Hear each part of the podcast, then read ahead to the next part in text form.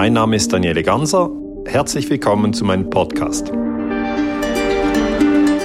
Ich begrüße euch zu einem neuen Talk von Bettina Geithner. Und bei mir geht es ja immer um Bewusstseinserweiterung, um bewusstseinserweiternde Talks und Interviews. So auch heute. Ich spreche heute mit dem Historiker und Friedensforscher Daniele Ganser. Mehr zu meiner Arbeit findet ihr auf meiner Webseite www.bettinageithner.de und auch unter dem Video. Das sind mehrere Links, ähm, da könnt ihr dann äh, so Informationen zu mir finden und auch zum Daniele Ganser, auch zu meinen Interviewpartnern.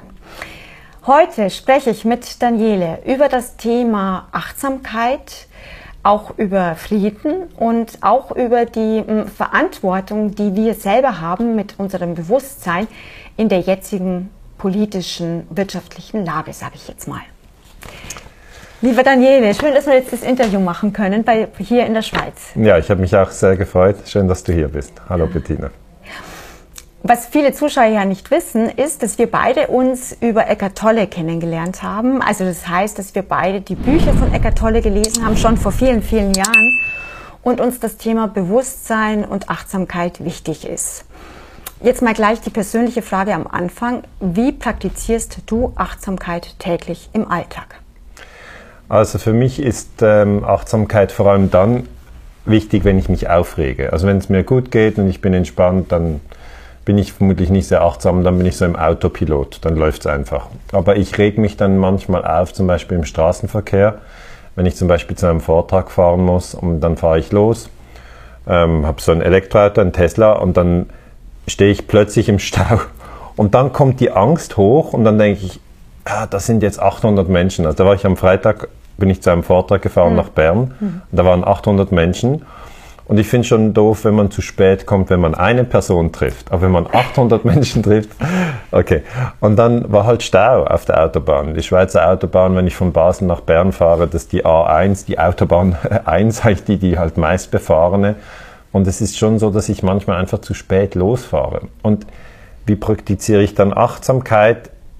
Ich komme de facto nie zu spät, weißt du? Also ich komme, ich, bin, ich habe jetzt 900 Vorträge gehabt, ich war noch nie zu spät. Aber die, die, die Unruhe, die steigt dann auf und dann muss ich achtsam sein. Also dann ähm, gehe ich zuerst in die Atmung und merke, ah, Daniele, du, du bist ein bisschen unruhig jetzt. Warum bist mm. du unruhig? Ja? Mm. ja, wegen dem Stau. Ja, mm. Also was denkst du denn jetzt? Und dann denke ich, ja, was ist die Angst? Dann gehe ich genau hin und schaue, was ist die Angst? Und dann denke ich, die Angst ist, dass ich zu spät komme. Ja. Und dann schaue ich halt, ja, wie viel Uhr ist denn? Hm. Ah, du hast ja noch eine Stunde ja. Überschuss. Ich komme immer gerne eine Stunde vorher zum. Vortrag. Ja, die Angst ist unbegründet, sagt dann mein Verstand. Aber die Angst ist trotzdem da, ähm, weil halt der Verkehr überhaupt nicht vorwärts hm. geht. Alles steht. Man hm. denkt sich, meine Güte, hm. warum steht denn alles? Hm. Halt Freitag am Abend. Mhm. Und dann ähm, beobachte ich mich ähm, und das ist eigentlich der wichtigste Punkt. Ich sage, ich, meine Gefühle sind aufgewühlt. Ich sage nicht, ich bin aufgewühlt. Das heißt, ich mache diese Unterscheidung zwischen Bewusstsein und Gefühlen und Gedanken. Und dann mhm. sage ich, ja, ich bin nicht meine Gedanken, ich bin nicht meine Gefühle, mhm. sondern ich bin das Bewusstsein, ja. in dem Gedanken und Gefühle aufsteigen und wieder vergehen. Also das mache ich schon seit vielen Jahren so, dass ich diesen Unterschied mache zwischen Gedanken, Gefühlen und Bewusstsein. Das ist klar.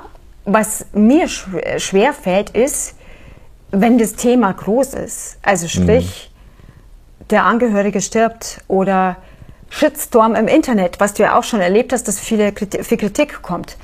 Das ist dann ein großes Thema. Und ja. da dann eben nicht identifiziert zu sein mit Gefühlen und Gedanken ist doch schwierig, oder? Ja, das ist die schwierigere Übung. Also ich sage mal Straßenverkehr, Stau, das ist so einfacheres Niveau.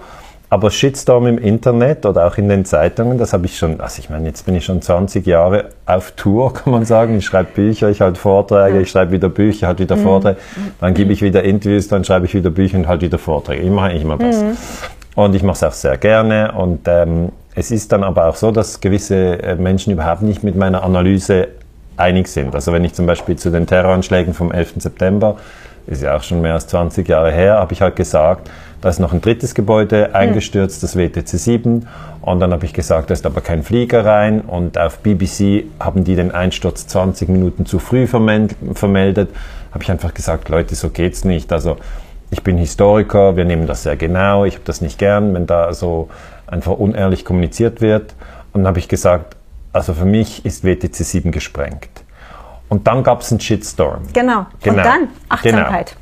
Also der Shitstorm läuft eigentlich immer so, dass du abgewertet wirst. Also ja. dann hat man geschrieben, Herr Ganz ist ein Verschwörungstheoretiker. Wenn du zu, zu 9-11 sagst, ja, ja, äh, es ist so, es war so, wie der Präsident mhm. Bush sagt, ja, dann bist du kein Verschwörungstheoretiker. Mhm. Wenn du sagst, nein, die amerikanische Regierung hat nicht ehrlich informiert, mhm. dann bist du ein Verschwörungstheoretiker, was ja eigentlich überhaupt keinen Sinn macht. Ähm, aber gut, so ist es halt. Und dann kannst du dich auch, du kannst es nicht ändern. Also ja. es steht jetzt bei mir im Wikipedia-Artikel, steht, also Daniele Ganser, dein Geburtsdatum stimmt noch, aber ein bisschen später kommt schon, er verbreitet Verschwörungstheorien. Das ist völlig, also, das ist einfach falsch, sondern es müsste stehen, ähm, er stellt kritische Fragen zu den Terroranschlägen vom 11. Mhm. September und vertritt die Ansicht, dass WTC 7 gesprengt wurde. Das wäre eine sachliche, es ist ja ein Lexikon, dann wäre sachlich. Okay, aber dann ähm, Aber je, jeder kann Wikipedia ändern, das muss man auch so sehen. Ja, schon, aber mhm. das ist natürlich hierarchisch aufgebaut und äh, wenn man mhm. ganz unten ist, ja. hat man keine Chance. Genau. In, das sind Sichter und Administratoren, die sind mhm. ganz hoch und die sperren alle, die etwas ändern wollen, an meinem Artikel. Also mein Artikel ist ein richtiges äh, ja, Schlachtfeld. Und also ich kann das auch nicht ändern. Und dann muss ich halt damit leben, dass ich abgewertet werde. Und wie gehe ich damit um? Also ich sage mir dann immer, aha, okay, jetzt kommt wieder ein schlechter Zeitungsartikel. Ja. Mhm. Und ähm, dann sind die Gefühle aufgewühlt, mhm. ja. Und auch die Gedanken sind aufgewühlt. Und genau. dann mache ich sofort dieses Bild, ich gehe hinter den Wasserfall, ich sehe eigentlich so, so das Wasser wären die Gedanken und die Gefühle und ich gehe dahinter und beobachte es. Und dann beobachte ich das. Ich schaue es halt immer auch ganz genau an. Schaue, ah, so wurde ich abgewertet. Okay, mh, was schreibt er? Gibt es da irgendwelche Argumente? Oft ist da gar nichts, sondern einfach, der spinnt, oder? Das war das Argument. Ja. Das ist noch kein Argument. Okay. Ähm, und dann beruhige ich mich wieder. Also ich, es geht schon so zehn Minuten, eine Viertelstunde. Genau. Mhm. Die, also die Viertelstunde ja. brauche ich. Genau. Aber dann kommt ja wieder das Nächste. Mhm. Dann fragt jemand, können Sie hier einen Vortrag halten? Und dann denke ich an das. Mhm. Und dann ruft meine Tochter an und sagt, kannst du mir noch helfen bei, den, bei dieser Arbeit? Oder dann äh, muss ich das Auto in die Garage bringen. Also dann kommt irgendwie was anderes. Also der mhm. Shitstorm hat seinen Raum. Aber äh, in, diesen, in, diesen, in diesem Moment, wo der Shitstorm abläuft, ähm, lasse ich mich wirklich eigentlich nicht von meinem Weg abbringen. Das ist, das okay. ist mir sehr wichtig. Ähm, du kennst dich ja auch sehr gut mit Medien aus, sage ich jetzt mhm. mal. Ist ja auch ein Teil deiner äh, Forschung. Ja. Forschung, ja. Schon, ja. Ähm, angesichts der jetzigen weltpolitischen Lage, wie kann man oder wie können wir mit Achtsamkeit erkennen, welche Nachrichten wahr sind oder welche nicht den Wahrheitsgehalt haben? Ja, also ich glaube, das ist für viele jetzt die entscheidende Frage, wo finde ich Wahrheit? Hm.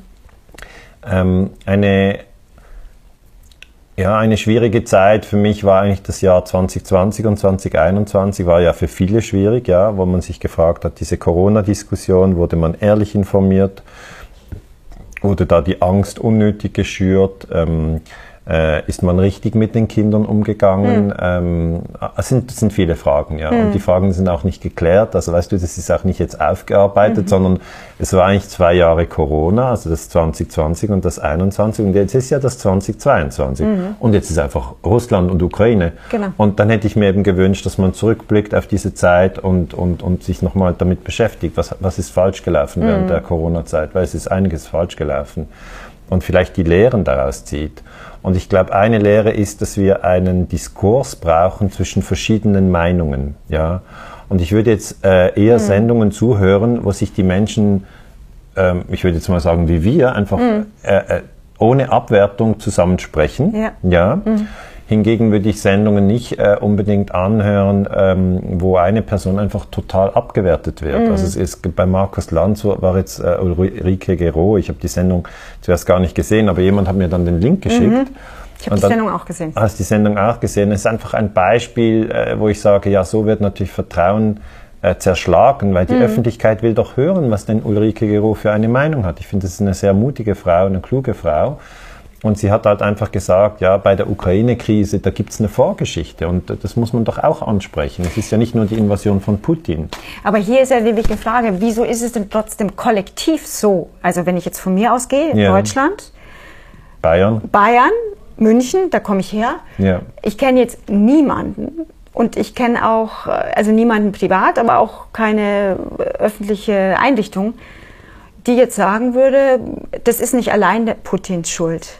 Also egal, welche Nachrichtensendung ich ansehe, egal an welchem Haus ich vorbeilaufe, es hängen überall die Fahnen von der Ukraine draußen. Das heißt jetzt nicht, dass ich das nicht schlimm finde, was in der Ukraine passiert. Bloß mhm. es gibt, ich kenne niemanden, der sagt, äh, äh, der Putin ist jetzt nicht alleine schuld. Alle sagen, Putin ist das Monster. Ja. Und äh, ich kenne auch keine Nachrichtensendung, die es mal irgendwie einen anderen Hintergrund erklärt hätte. Also ähm, meine Bücher, die ich geschrieben habe, da habe ich vor der Invasion von Russland, ja. äh, habe ich gesagt, 2014 hat mhm. Obama einen Putsch gemacht. Also ja. Victoria Nuland, die Staatssekretärin im amerikanischen Außenminister, hat mit Jeffrey Pyatt, dem US-Botschafter in Kiew, telefoniert und gesagt, wir wollen Yatsenyuk installieren. Und dann haben sie das auch gemacht. Und das war im Februar 2014. Und da sage ich immer, dieser Putsch ist eigentlich das wesentliche ähm, Element, das dann zum Bürgerkrieg geführt hat. Und der Bürgerkrieg hat zur russischen Invasion geführt. Also diese Abfolge äh, muss man sich vielleicht geistig schon äh, äh, mal ein, ein, bisschen herholen. Und dann sieht man, ja, die Invasion von Putin ist illegal, hm. aber auch der Putsch von Obama ist illegal. Und du fragst jetzt, ja, wo kann man das überhaupt hören? Also zum Beispiel auf Rubicon konnte ich das schreiben. Das ist ein natürlich kleines äh, mhm. Internetmedium. Die Nachdenkseiten, ähm, die äh, berichten auch über den Putsch von 2014. Äh, dann Infosperber ist eine, eine kleine, also es sind wirklich die Nischen, ja, wo man das wirklich findet. Ähm, ich finde immer eine gute Übersicht gibt, ähm, gibt äh, Swiss Propaganda Research, das heißt jetzt Swiss Policy mhm. Research, da hat man diese 80 Medienmarken, mhm. die es gibt. Mhm. Und bei diesen Medienmarken kann man dann sehen, zum Beispiel ARD oder NZZ oder ORF mhm. oder mhm. Spiegel, die tun sich sehr schwer mit diesem Putsch. Also die mhm. sprechen die sprechen jetzt nicht mehr darüber. Das Interessante ist, die ARD hat noch 2014 sehr gute Sendungen zum Putsch gemacht. Aber jetzt ist so, hat es nie gegeben. Ja. Und das ist noch krass. Also ja. ähm, man muss es jetzt halt suchen und ich glaube, viele Leute haben auch gerne einfach ein stabiles Feindbild ähm, Volker Pispers hat mal gesagt, äh, wenn der Feind bekannt ist, hat der Tag Struktur. Also, also es ist einfach so, man weiß dann, der ist böse, wir sind gut, wir liefern Waffen in Kriegsgebiete, was ich völlig ja. falsch finde. Und aber man macht das mit, mit Überzeugung, weißt du? Das ist Unbewusstheit. Ja. Es ist Unbewusstheit. Ja. Das ist so, das haben wir immer schon so gemacht, so machen wir es einfach weiter. Genau, tolle ohne, Idee, Waffen in Kriegsgebiete, oder? Ohne einen Funken Bewusstheit. Was ich mich halt frage ist, ähm, also wenn der Westen sich anders verhalten hätte. Ja. Ja. Hätte dann der Krieg verhindert werden können? Ich finde ja. Also weißt du, es sind verschiedene Dimensionen. Man hat ja bei der Wiedervereinigung von Deutschland, hm. ähm, hat man ich, ich, bin ein großer Freund der, der Wiedervereinigung. Ich hm. finde es toll, dass beide Teile wieder zusammengefügt wurden. Aber damals hat Gorbatschow gegenüber Kohl eben versprochen, also Kohl, genau, wie gesagt, ist der Vorvorgänger von genau. Scholz und Gorbatschow ist hm. der Vorvorgänger von Putin. Aber es war wirklich die Achse Berlin und genau. Moskau war in einer guten Beziehung. Und jetzt ist die Achse Berlin und Moskau ist wirklich zerbrochen. Ja. Also sind ganz schlecht, die können kaum mehr zusammen sprechen. Das ja. ist das Schlimme. Genau, und die, die haben damals aber eine gute Beziehung gehabt. Man nennt das Strickjackendiplomatie. Also der Gorbatschow hatte seine Strickjacke an, der Kohl hatte seine Strickjacke Stimmt. an. Dann sind sie zusammengesessen und haben sich vertraut. Weißt du, alles Gute kommt aus Vertrauen. Und dann ähm, hat Gorbatschow gesagt, okay, ich ziehe meine Soldaten ab. Und da hat sie aus der DDR abgezogen, 500.000 Soldaten, mhm. ohne einen mhm. Schuss zu feuern. Und das war hm. wirklich ein Geschenk von Russland an hm. Deutschland. Hm. Und die Amerikaner haben dann gesagt, gut, dann nehmen wir ganz Deutschland in die NATO. Und dann hat der amerikanische Außenminister James Baker hat gegenüber Gorbatschow versprochen, 1990, die NATO werde sich genau, keinen Zentimeter, weiß. not ja. an inch. Und dann kam Clinton und hat als neuer Präsident halt im Amt hat gesagt, ja, ist ja nicht schriftlich, also wenn es kein genau. Vertrag ist, hm. muss ich mich nicht dran halten. Genau. Und es ist wirklich nicht schriftlich, es war nur ein mündliches hm. Versprechen. Mhm. Aber für die Russen war es halt, für sie hat es Gewicht gehabt. Genau. Und dann hat Clinton äh, im Jahre 1999 zuerst Serbien bombardiert. Da hat sich also die NATO in ein Angriffsbündnis gewandelt. Das mhm. war illegal.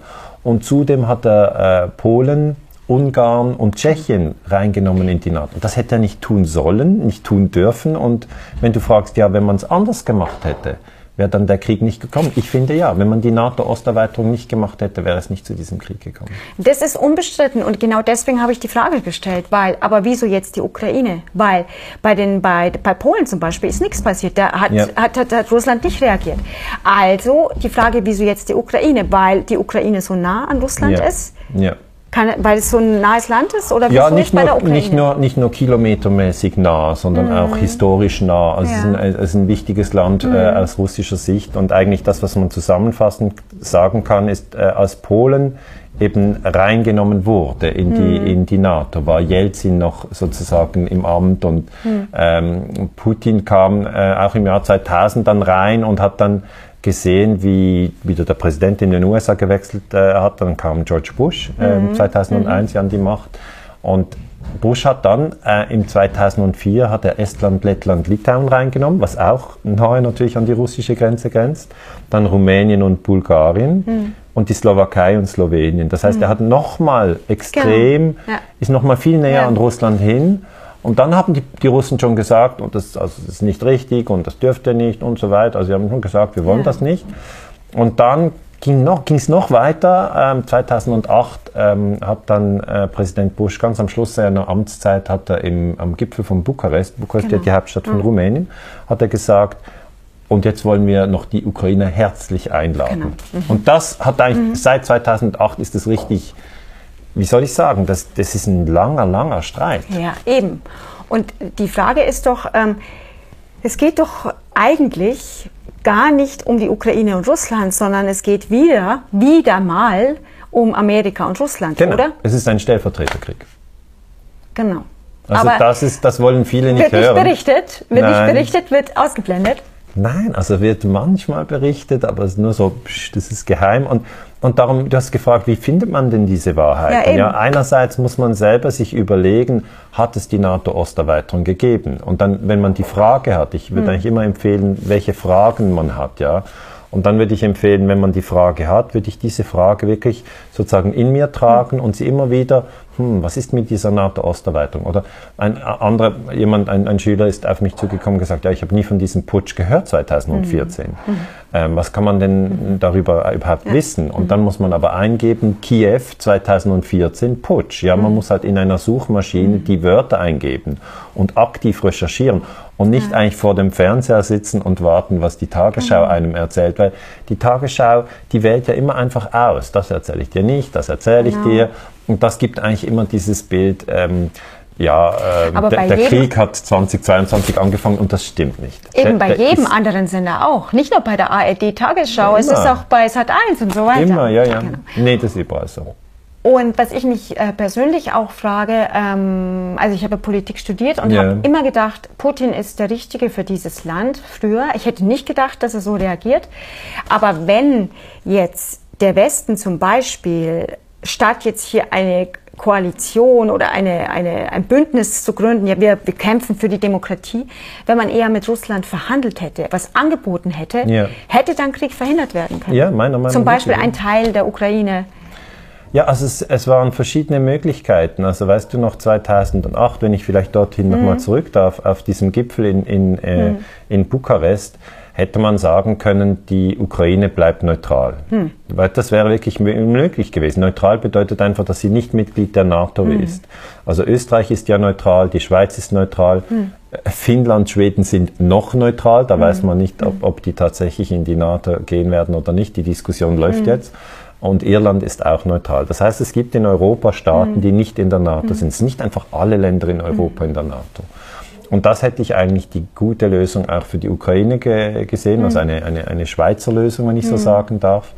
Und das hätte man dort 2008 in Bukarest auch gegenüber Putin mhm. versprechen können, weil der war auch da. Also Bush war da, Putin war da, aber die Amerikaner haben natürlich die haben, die, die Deutschen, muss man sagen, und die Franzosen haben damals gesagt, das ist keine gute Idee, also die Russen so zu ärgern. Mhm. Ähm, aber die Amerikaner, denen war das egal. Die haben einfach gesagt, umso mehr Länder in der NATO sind, umso größer ist mhm. unser Einflussraum. Mhm.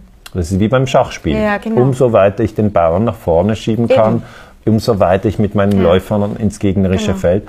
Aber jetzt, Bettina, machte der Russe die Gegenzüge. Ja? ja, eben. Die Russen bringen jetzt auch ihre Soldaten nach Nicaragua. Ja Also weißt du, kannst im Schachspiel dann immer sagen, wenn du in meinen Garten trittst, trete ich in deinen Garten. Die Russen haben 62 äh, Atomraketen auf Kuba stationiert. Das muss man sich in Erinnerung halten. Also sie sind auch schon in den amerikanischen Einflussbereich Genau. gegangen und das können sie jederzeit wieder tun. Und das ist einfach sehr gefährlich, weil sowohl die USA als auch Russland sind Atommächte.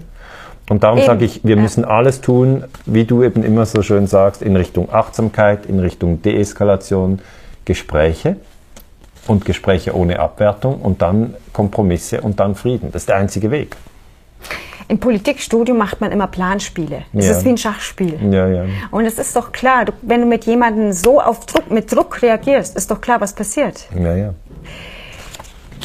Die Beziehung von, von Putin und Russland äh, war ja immer gut. Also ich meine, Putin hat, hat in Deutschland ja auch gelebt, war doch da auch beim KGB. Er spricht ich. auch Deutsch, ja. Und er spricht so gutes Deutsch. Und ich habe gelesen, er hat immer Edmund Stoiber besucht. Sie haben immer Weißwürste und Schweinswürstel gegessen. Er liebt die deutschen Würste. Mhm. Die haben sie gegessen. Und er liebt Deutschland sehr. Und was macht es jetzt oder Also mit dem Konflikt auch? Also ich denke, es ist einfach ein, ein, ein geostrategischer Schachzug der USA, weil die USA ähm, wollen eigentlich nicht, dass die Achse Berlin-Moskau stark Genau. ist. Weil wenn die zwei stark sind, ich meine, schaust dir auf der Landkarte an, die USA ähm, sind ja sozusagen durch den ganzen Atlantik, durch 6000 Kilometer von Europa getrennt. Wenn, ich, wenn sich jetzt die Europäer zusammentun, ja, dann sind sie natürlich stark. Also wenn Russland über die Nord Stream 2 Pipeline Erdgas nach Deutschland liefert, dann profitiert äh, Deutschland von günstiger Energie, wird Ja. wirtschaftlich stärker. Russland hat die Exporte, wird auch stärker. Und dieses Zusammenarbeiten äh, von Russland und Deutschland, das wollen die Amerikaner nicht. Das wollten die nie. George Friedman, das ist ein amerikanischer Stratege, hat mal gesagt, ähm, ja, eigentlich sollte man das tun, was man äh, mit dem Iran und dem Irak gemacht hat. Die hat man gegeneinander gehetzt, dann haben sich die umgebracht, dann sind die alle schwächer. Äh, er hat gesagt, das ist zwar amoralisch, aber aus amerikanischer Sicht äh, ist es das Richtige, weil die Inder, als die, äh, äh, als die Briten Indien besetzt haben, ja, haben sie auch die verschiedenen Könige gegeneinander gehetzt, weil die, die Briten waren ja viel zu wenige, um ganz Indien zu besetzen. Aber weil halt jeder König in Indien gegen den anderen König gekämpft hat und dann mit dem einen hatten sie alle Allianzen gegen den nächsten, konnten sie das ganze Land letzten Endes kolonialisieren. Und ich glaube, in Deutschland ist viel zu wenig Bewusstsein dafür, ähm, dass man eigentlich ähm, die Nord Stream 2 Pipeline in, in, in, in, äh, funktionieren sollte lassen. Man soll das Gas importieren und dann die Wirtschaft stärken in Deutschland. Man sollte keine Waffen liefern in die Ukraine, äh, sondern man sollte sich neutral verhalten. Aber ich habe den Eindruck, Deutschland ist so unter dem Druck der USA. Ja. Also ich, ich habe so wie den Eindruck, Joe Biden äh, sagt, ey, also wenn ihr das so macht, dann, dann habt ihr echt Probleme mit uns. Und es gibt 119 Militärstützpunkte, äh, amerikanische Militärstützpunkte in Deutschland. Ja, also man kann schon sagen, es ist auch irgendwie ein, ein besetztes Land. Ich weiß nicht, ob dich das verletzt, wenn ich das so offen sage, aber ich habe, Gar nicht. ich, Es ist, wie es ist. ja, es tut mir ein bisschen leid für euch, ehrlich gesagt. So ist es. Ja. So ist es. Und weißt du, wenn ihr wenigstens euch frei äußern könntet, das würde ich mir wünschen, dass man sagen könnte, es ist doch nicht im deutschen Interesse, die Wirtschaftsbeziehungen mit Russland abzubrechen und Ähm. Erdgas aus Katar zu importieren. Was ist denn Katar? Oder die Kernkraft wieder einzuführen. ja, also weißt du, das sind alles Dinge, wo ich mich sage, meine Güte, also was habt ihr für eine politische Führung? Ich bin wirklich nicht, ich bin wirklich die, nicht begeistert. die Frage ist auch der Wandel der Grünen von, von eins zu jetzt. Das ist schrecklich. Das ist absurd. Nur die Frage ist, wieso ist es eigentlich so, dass dieses ähm, politische System, Mhm. Grundsätzlich, das demokratische System jetzt auch hier in Deutschland, es bringt irgendwie keinen bewussten, achtsamen Politiker hervor. Also jemanden, der vielleicht auch eine Verant ein Verantwortungsethiker ist, nach Max Weber, Ja. der auf die Folgen schaut von dem, wie er handelt, was da rauskommt. Ja? Also wenn ich so reagiere, dann haben wir Inflation von fast 8% oder haben wir 8%? Ich weiß nicht. Ja, ja, ihr habt auf jeden Fall Inflation und ihr habt eine, eine Genau. extreme Spannung und natürlich ist es unklar, wie es mit der Energie weitergeht. Und, und Mhm. Aber kein Politiker denkt so weit. Also kein Verantwortungsgefühl, sondern Nein, es wird, also ich finde, es wird, weißt du, ich fahre ja auch immer wieder mit dem IC in Deutschland, wenn ich Vorträge, ich habe ich hab sehr gerne Vorträge in Deutschland. Ich habe jetzt dann wieder Vorträge in Bayern, ich hab, bin auch in Thüringen und so, ich bin wieder unterwegs, Karlsruhe, äh, Baden-Württemberg etc. Aber wenn ich mit dem ICE fahre, dann zum Beispiel in Mannheim, erwische ich oft den Anschluss nicht. Ja, dann heißt es irgendwie, äh, hat halt leider nicht funktioniert, so im Sinn von irgendetwas im System ist defekt, ja. Dann denke ich mir immer, und jetzt nimmt er 100 Milliarden und steckt die in die Bundeswehr. Mach doch mal die Züge, dass die funktionieren. Also weißt du, und, und das, das, also Bettina, wenn ich ganz offen sprechen kann, ich finde es auch eine, ein Betrug am, am Stimmvolk, wenn man sagt, es ist ein Sondervermögen. Weil das ist es nicht. Es ist eine Sonderschuld. Es ist eben kein Vermögen, genau. sondern ja. diese 100 mhm. Milliarden, mhm. Die, die musst du und, und andere ja. Deutsche mit ihrem mhm. Steuergeld bezahlen. Mhm. Und dann sagt man, okay, also ähm, natürlich, was macht ihr mit dem Geld? Ja, wir kaufen Kampfjets und wir kaufen Helikopter und wir kaufen, ja, das kann man schon machen. Ich bin ja nicht dagegen.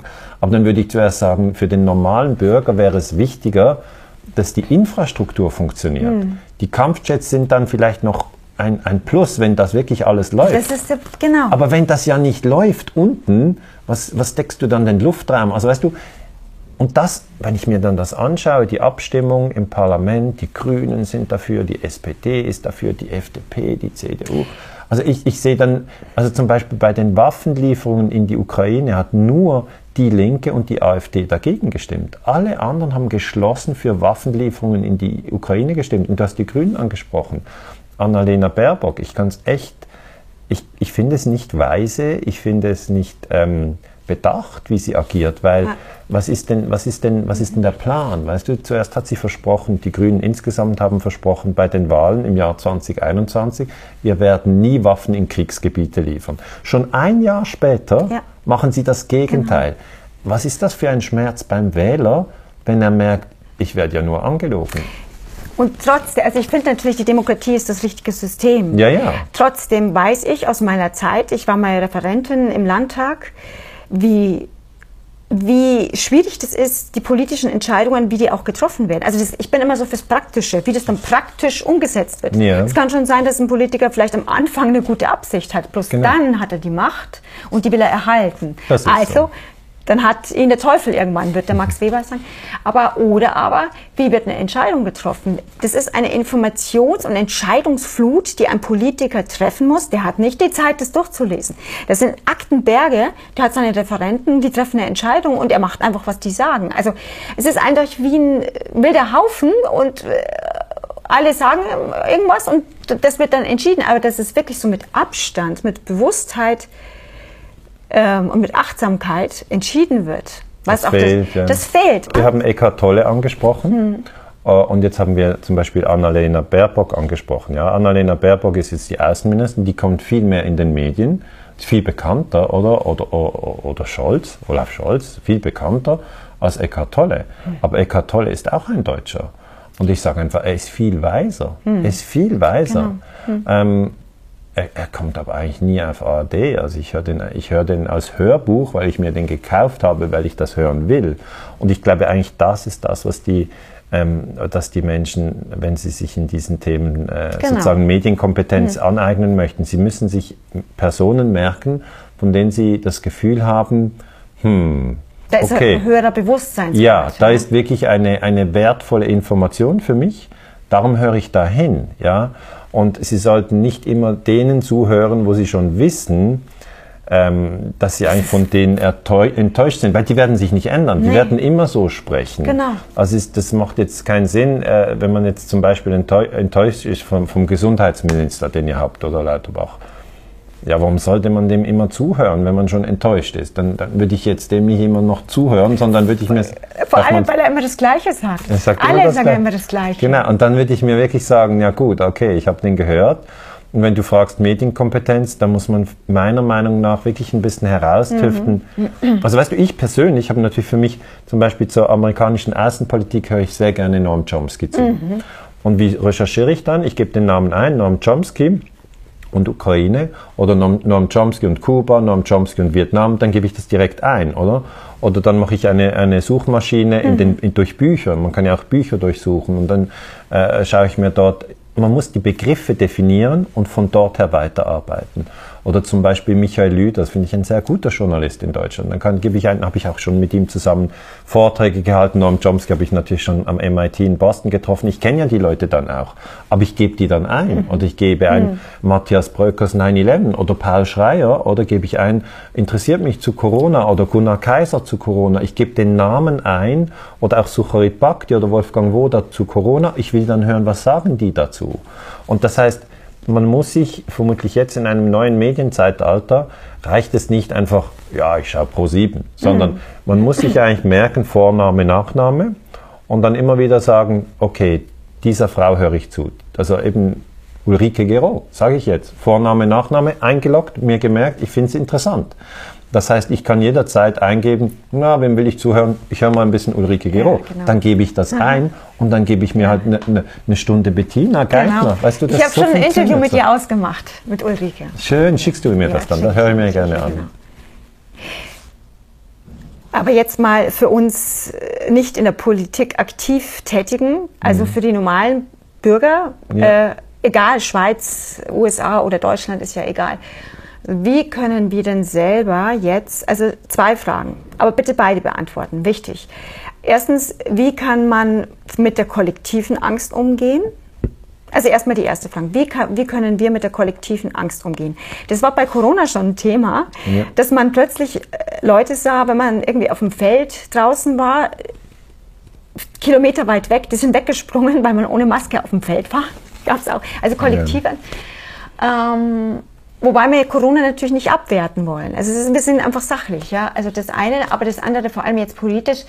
Jetzt Inflation. Jetzt ja. kommen ununterbrochen Sendungen, wie wir Geld sparen können, Strom sparen, Licht ausmachen, keine Heizung mehr an und dann die Bildzeitung oder andere Zeitungen auch, wie zum Beispiel. Im andere, Juni geht's ja ohne Heizung. Andere Zeitungen, andere große Tageszeitungen wie, weiß ich nicht, Abendzeitung TZ in München, die haben dann auf der Titelseite jeder Zweite kann sich kein Obst mehr kaufen.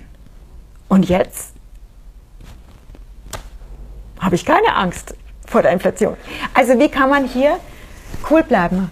Also sprich ja. halt mit Achtsamkeit, mit Achtsamkeit, sich nicht so äh, in die Angst ziehen lassen. Ich glaube, die, die wichtigste Einsicht ist wirklich, dass man sich zuerst sagt, ja, wenn ich in der Angst bin, dann treffe ich ja eigentlich gar nicht die besten Entscheide. Also wenn du jetzt zum Beispiel gern Skifahren gehst und du hast Angst beim Skifahren. Du mhm. fährst gar nicht gut. Mhm. Oder du spielst gerne Tennis, ja.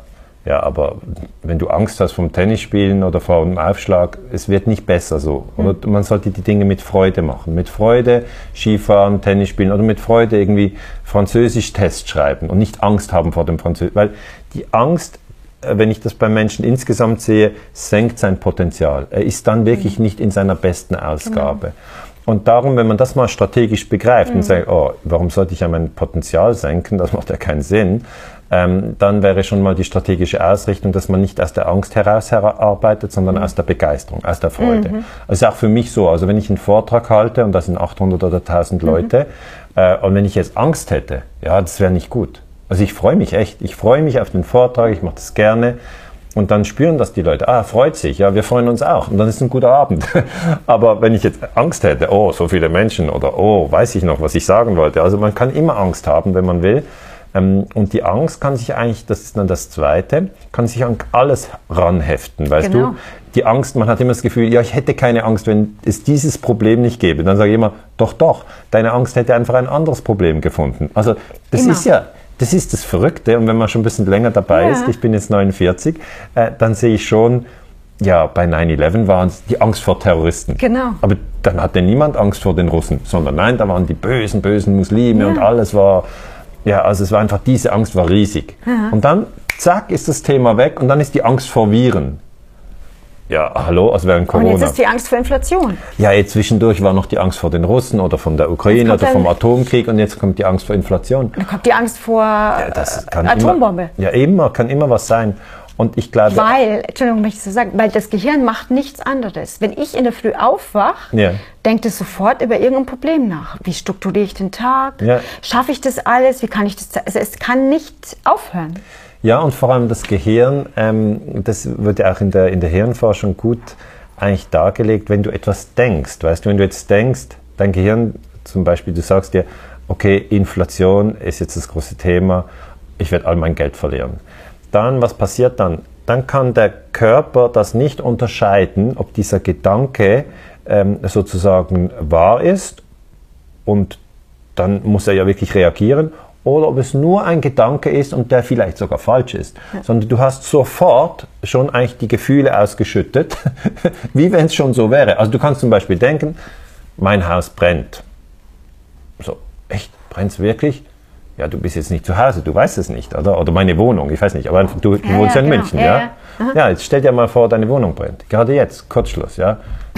Nein, ich sag nur, dann ist das im Kopf schon mal echt jetzt? Ist das wahr? Und dann merkst du, nein, du denkst jetzt, ja, Daniele scherzt sicher, meine Wohnung brennt ja nicht, sonst wüsste ich das. Mhm. Dann sage ich, ja, nein, das wüsste ja vielleicht gar nicht, kann ja sein. Und dann, und das einfach noch nicht gehört, muss man dann das Smartphone danach checken.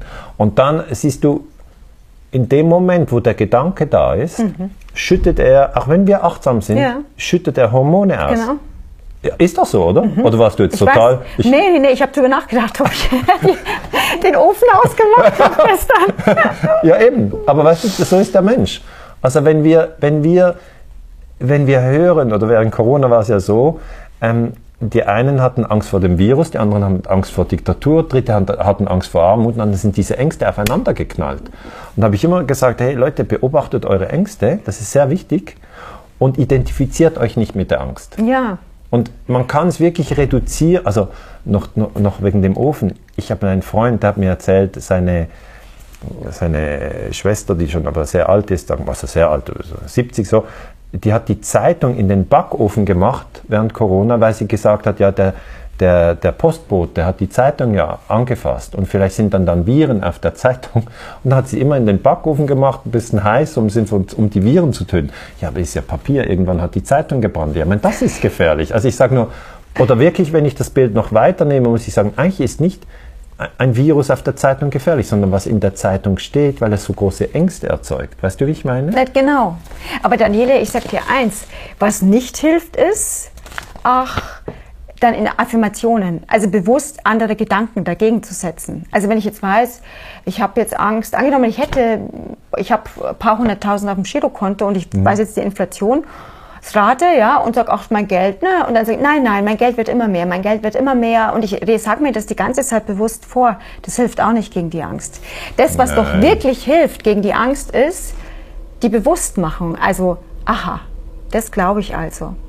Das ist das, was dann auch also, wirklich die Angst weg, weg, also gegen Affirmationen oder mir, das hilft nicht. Also die wirkliche Nein. Bewusstmachen. Ist ich habe auch das Gefühl, dass sie bewusst hab, machen oder ins Tun kommen. Weißt du, wenn du jetzt ja. zum Beispiel, du hast 200.000 Euro auf einem Konto und dann denkst du, ah, die Inflation entwertet das Geld. Ja. Und dann denkst du, ja, aber vielleicht könnte ich Land kaufen und wenn ich das Land ja. gekauft habe und in 20 Jahren ist das vielleicht dann mehr ja. wert. Vielleicht auch nicht. Und dann muss ich überlegen, und dann gehst du in die Handlung und, und nimmst alles Geld und, und, kaufst ein Stück Land. Okay, dann hast du eine Handlung gemacht, genau. du bist aktiv genau. geworden. Genau. Oder wenn jemand sagt, ähm, ja, also jetzt ist dieser Virus und man darf nicht mehr aus dem Haus und das ist ganz gefährlich. Und dann denkst du, ja, sitzt du im Haus und irgendwann merkst du, ich will in den Wald, ich will raus. Dann gehst du raus in den Wald, habe ich gemacht, oder? Bin mhm. ich im Wald mit meiner mhm. ganzen Familie. Mhm. Dann bin ich ins Tun gekommen. Mhm. Da gab es einen Trimm-Dich-Pfad, haben wir Liegestützen, Klimmzüge und das ganze Zeugs an den Ringen. Also du, es ist sehr gut, einerseits mhm. innerlich sich zu beobachten und andererseits ist es auch sehr wichtig, ins Tun zu kommen. Mhm. Also weißt du, dann auch irgendwie... Ähm, aber aus der Bewusstheit heraus. Aus der tun. Bewusstheit, nicht aus der Angst. Nicht aus der Angst, genau. aus der Panik. Ja, genau. Nee, sondern halt dann auch wieder mit Freude rauszugehen. Und weißt du, es ist auch wichtig, das, das ist etwas, was mir extrem aufgefallen ist, wichtig, die guten Dinge wieder zu sehen. Ja. Weil wir sind jetzt eigentlich, ich sage jetzt mal, von unserer Aufmerksamkeit in einem, in einem Negativkreislauf. Genau. Also man, man kommt da von der Angst vor Terroristen zur Angst äh, vor Viren und dann Angst vor Atomkrieg und dann Angst vor Inflation. Also dann hat der Körper ja nie eine Entspannungsphase, weißt du? Und vor allem, wenn die eine und die andere Angst sich so Hand in Hand geben. Mhm. Ich finde, von Corona zur hm. Ukraine-Krise war das ja. wirklich, es, es, war keine Verschnaufpause. Genau, ja. deswegen gibt es auch so viele Depressionen jetzt. Genau.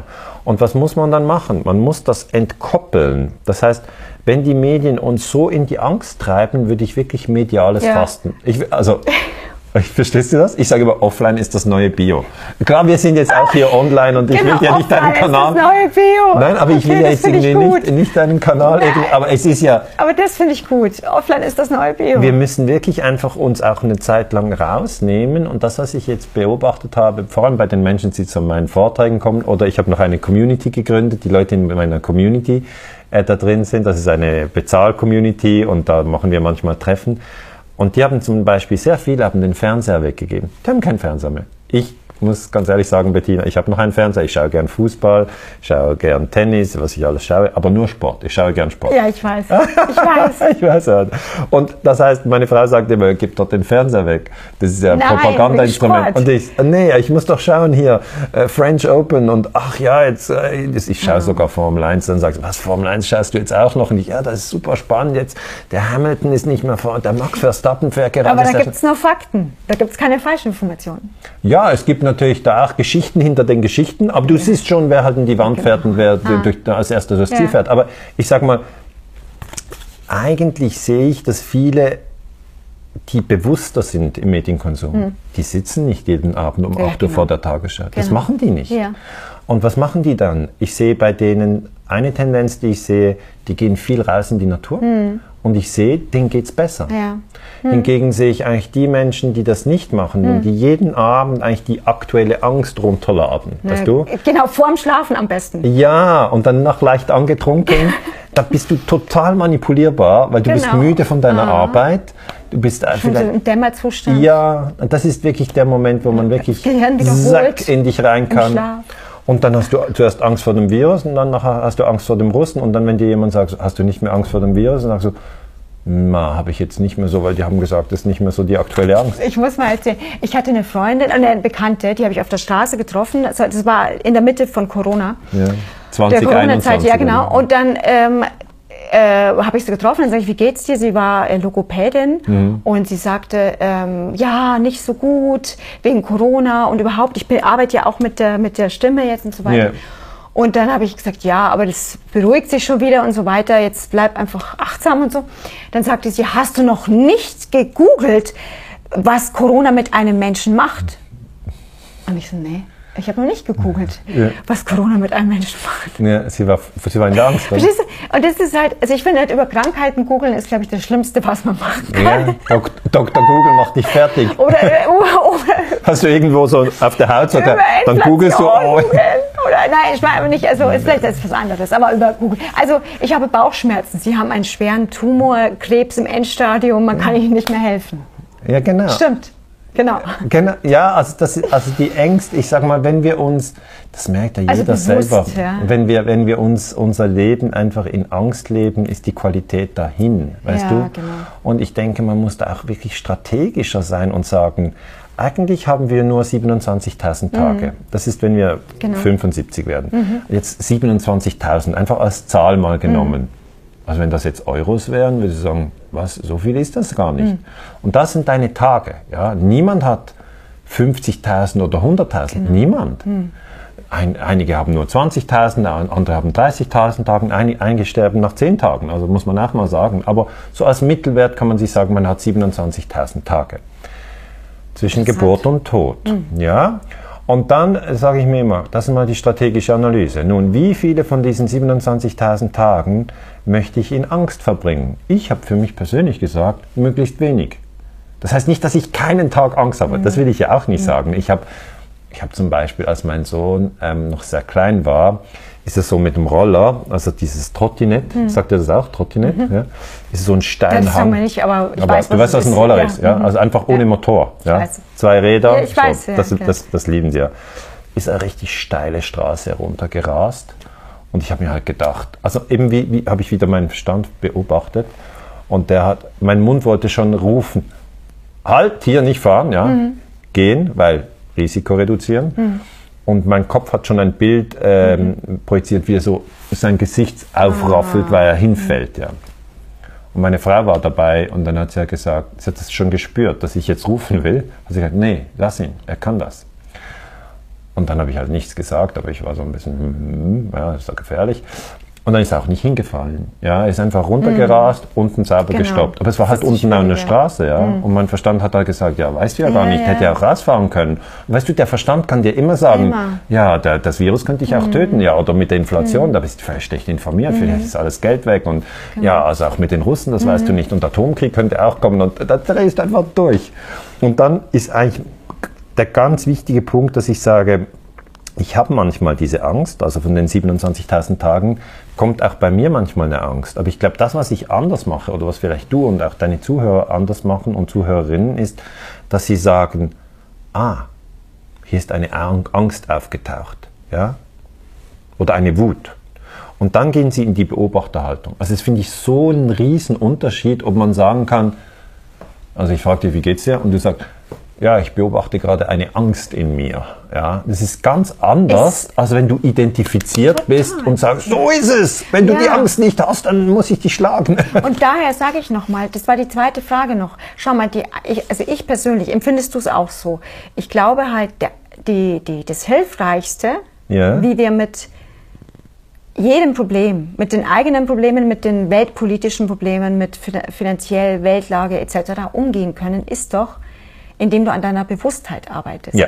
Das ist das Einzige. Ja. Weil dann weißt du einfach, was die Antwort ist, au- aus der Bewusstheit Ich raus. habe auch das Gefühl, Du ja. brauchst dich jetzt nicht mit, äh, nicht noch mehr Fortbildungen machen, mehr Geld verdienen, andere Arbeit oder noch gesünder sein, noch mehr Sport, noch nur grün essen. Nee, ist anders. Die einzige Antwort ist doch, oder was nicht umziehen, in ein anderes Land umziehen. Die einzige Antwort ist doch, bewusster zu werden. Dann kannst du die Probleme lösen. Ich, also ich habe, ich hab, ich hab, wir sehen das sehr ähnlich. Hm. Also ich finde auch, wenn man umzieht und in einem anderen Land ist und man hat aber einen Kopf, der immer voller Sorgen ist.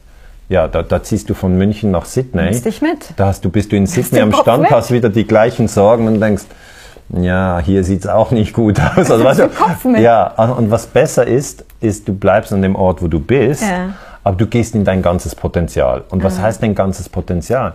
Ich finde wirklich, dass man nicht auf der Ebene der Gedanken und Gefühle bleibt, sondern dass man erkennt, die Gedanken sind nur ein kleiner Bruchteil. Das brauchst du ja. Du musst denken können, um, um, um, um, um, äh, um zu schreiben. Ja, ich schreibe ja Bücher. Und wenn du etwas in Schrift verfasst, musst du immer das zuerst denken, sonst kannst du es nicht Geht schreiben. nicht anders, ja. Oder wenn wir jetzt sprechen, wenn wir etwas sagen, müssen wir es zuerst denken. Das heißt, Denken hat seine Funktion. Ich möchte überhaupt nicht sagen, Denken ist falsch. Denken ist, ist, ist eine schöne Sache. Nur ein Verstand, den man unkontrolliert rennen lässt, ja, der ist nicht neutral. Ja, genau. Ja, das ist eine ganz wichtige Einsicht. Man hat immer das Gefühl, der Verstand ist neutral. Ist er Genau. nicht. Er tendiert zur Sorge. Er tendiert, weil er immer den Körper warnen Genau. will. Er, er, er scannt immer alles ab, was alles äh, schlecht passieren könnte, was, wo Probleme auftauchen ja, er kann ja über nichts anderes nachdenken. Genau, er, er schaut eigentlich immer, was bringt mich um, oder? Er schaut und wenn er nichts findet, finden, dann, ist, ah, hier hinter der Mauer ist vielleicht jemand. Und also der, der Verstand ist nicht neutral, wenn man ihn einfach lässt. Und ich finde, man kann das selber an sich testen, eine Übung, die ist ganz einfach. Man soll einfach seine größten drei Probleme heute aufschreiben. Die größten drei, wo man wirklich, wo man so glücklich wäre, wenn die gelöst werden. Soll man sie aufschreiben. Und dann soll man eine Woche später nochmal schauen. Vielleicht sind es die gleichen drei Probleme. Ähm, wenn nicht, soll man die neuen aufschreiben. Und das soll man so ein Jahr oder auch zwei Jahre lang machen. Dann wird man sehen, die Probleme ändern. Aber es ist nie einfach kein Problem auf Platz 1, Das geht kein nicht. Problem auf Platz 2 Eben. und kein Problem auf... Aber- Dann ist immer ein neues Problem. Also dann kommt Inflation, dann ist Corona oder dann ist ein Gesundheitsproblem oder eine Beziehung geht in die Brüche. Es ist immer was. Und man muss doch einfach so erkennen, deshalb ist der Verstand da. Genau. Er ist gemacht, um Probleme zu lösen. Genau. Darum Aber sucht er sie auch immer. Nicht, genau. Deswegen so, er macht ja nichts anderes. Es geht gar, äh, das Gehirn kann ja nicht mal wochenlang denken, ich bin glücklich. Es geht nicht. Also man, Also also man man, geht kann- in diese Achtsamkeitsübungen. Ja, genau, also man aber kann warum? Das, muss man bewusst machen. Und warum ist man dann glücklich, wenn man frei ist? Ja. Also für mich ist das allergrößte Glück, je mehr ich halt äh, mein höheres Selbst bin, sage ich jetzt mal, je, je bewusster ich bin, Mhm. Ja. desto weniger identifiziert ich mit meinen Gefühlen, mit dem Äußeren und mit den Gedanken bin. Ja. Desto mehr, das ist so ein tolles Gefühl, so frei. Äh, Das ist Erleuchtung, so ist es einfach. Also ich habe auch das Gefühl, dass nur dort Freiheit ist, weil wenn man nach außen schaut, sieht man ja, man kann die Dinge im Außen nicht kontrollieren. Nee. Deine Stelle, vielleicht verlierst du die, der Chef sagt, ne, dich braucht's nicht mehr und tschüss. Genau. Dein Haus, vielleicht wird's weggeschwemmt von einem Erdrutsch. Deine Beziehung, vielleicht sagt dein Partner, nee, ich will dich nicht mehr sehen und du Genau. denkst, oh, ich möchte aber noch, nee, aber ich will nicht mehr, dann bist du aber vorbei, oder? Weißt du, es, ist, es sind so viele Dinge, die du nicht kontrollieren kannst, aber nach innen kannst du sehr viel lernen, wie du auf Krisen reagierst. Genau. Und da ist der Riesenunterschied ist zwischen den. Menschen. Ich finde auch, ja, also ich finde, dass alle Probleme haben, ist mal offensichtlich. Also niemand kommt ohne Probleme durch, durchs Leben. Aber wie gehen Sie mit diesen Krisen um? Also bei mir war ja äh, vor allem, wie gehe ich mit Abwertung um? Ja? Und dann wäre die Frage gewesen, wenn ich mich jetzt richtig ähm, in die Angst oder in die Wut oder in die Trauer, ja, diese drei kann's, äh, kann's, kann man richtig traurig sein, wenn du so einen schlechten Wikipedia-Eintrag hast wie ich, kannst du echt traurig sein. Aber du kannst auch sagen, na gut, also dann äh, vertraue ich Wikipedia halt nicht mehr. Wenn, wenn die so schlecht schreiben, ich meine, ich mache nach bestem Wissen und Gewissen meine Arbeit und am 11. September sind wirklich drei Türme zusammengestürzt. Also wenn die, die nicht mehr das richtig hinbekommen, äh, im größten Lexikon, der, da muss ich sagen, ja gut. Äh, und dann äh, lässt, lässt man sich nicht so runterdrücken, ja. Die Probleme sind zwar immer noch da, aber man reagiert darauf mit einer gewissen Entspanntheit, mit Genau. einer gewissen spielerischen Leichtigkeit. Wie ein Flow. Man, Genau. Man, man fließt halt so. Ja, und das Leben. ist halt, wenn es mir gut geht, bin ich genau in diesem Zustand. Mhm. Dann kommt irgendwie ein schlechter Genau. Artikel in den Medien, heißt irgendwie, Herr Ganz ist ein Verschwörungstheoretiker. Dann denke ich immer, nein, bin ich nicht. Ich bin ein Historiker. Schreibt doch mal richtig, ja. Mhm. Genau. Aber dann denke ich, ja, ich kann jetzt auch nicht diesen Journalisten immer anrufen oder Mhm. irgendwie einen Prozess führen. Dann mache ich gar nicht. Ich denke einfach immer, was schreibt denn der wieder? Na, ist mir egal. Und dann mache ich mein nächstes Ding. Und das würde ich eben auch allen Menschen raten, dass wenn, wenn, wenn jemand sie beschimpft, ja, das passiert ja dauernd, ja, also, ja du bist irgendein Putin-Versteher oder ein Corona-Leugner oder ein, ein Nazi, es gibt so viel Abwertung in der Gesellschaft, im Moment in der Kommunikation, dann rate ich den Menschen immer eigentlich diese Menschen zu meiden, die extrem viel abwerten, einfach gar nicht mit denen sich so oft treffen. Ja. Das macht keinen Sinn. Äh, Und sich viel eher mit denen aus, äh, zu treffen und auch äh, auszutauschen, ähm, die friedliche Kommunikation schon üben. Ja, genau. Mhm. Daniele, ich möchte gerne noch zwei Stunden weitersprechen. Ja, klar, wir, machen wir. wir machen bald wieder eins. Ja, ich komme auch wieder nach München. Ja, genau. Ich glaube, im September komme ich nach Bad Albing. Oder so. Heißt, Ja. gibt's das Bad Albing? Aibling. Aibling, fast. Da machen wir wieder eins. Ha? Bad Aibling. Danke dir so sehr Machen für deine Zeit. Ja, danke Bettina, dass du gekommen bist. Immer sehr schön mit dir zu sprechen. Und ich finde es auch wirklich schön, dass wir beide Eckhart Tolle hören und lesen seit so vielen Jahren. Genau. Ganz wichtiger Beitrag zum Weltfrieden. Ha? Ja, innerer Genau. Friede. Der innere Innerer Friede, Friede. ist der zentrale Beitrag zum Weltfrieden. Danke. Danke, Bettina. Ja, liebe Zuschauer, das war jetzt äh, ein echt sehr inspirierendes, wichtiges, tolles Interview. Ähm, ich freue mich sehr, wenn ihr dieses Interview teilt, damit viele Menschen von dem Wissen von Daniele profitieren können.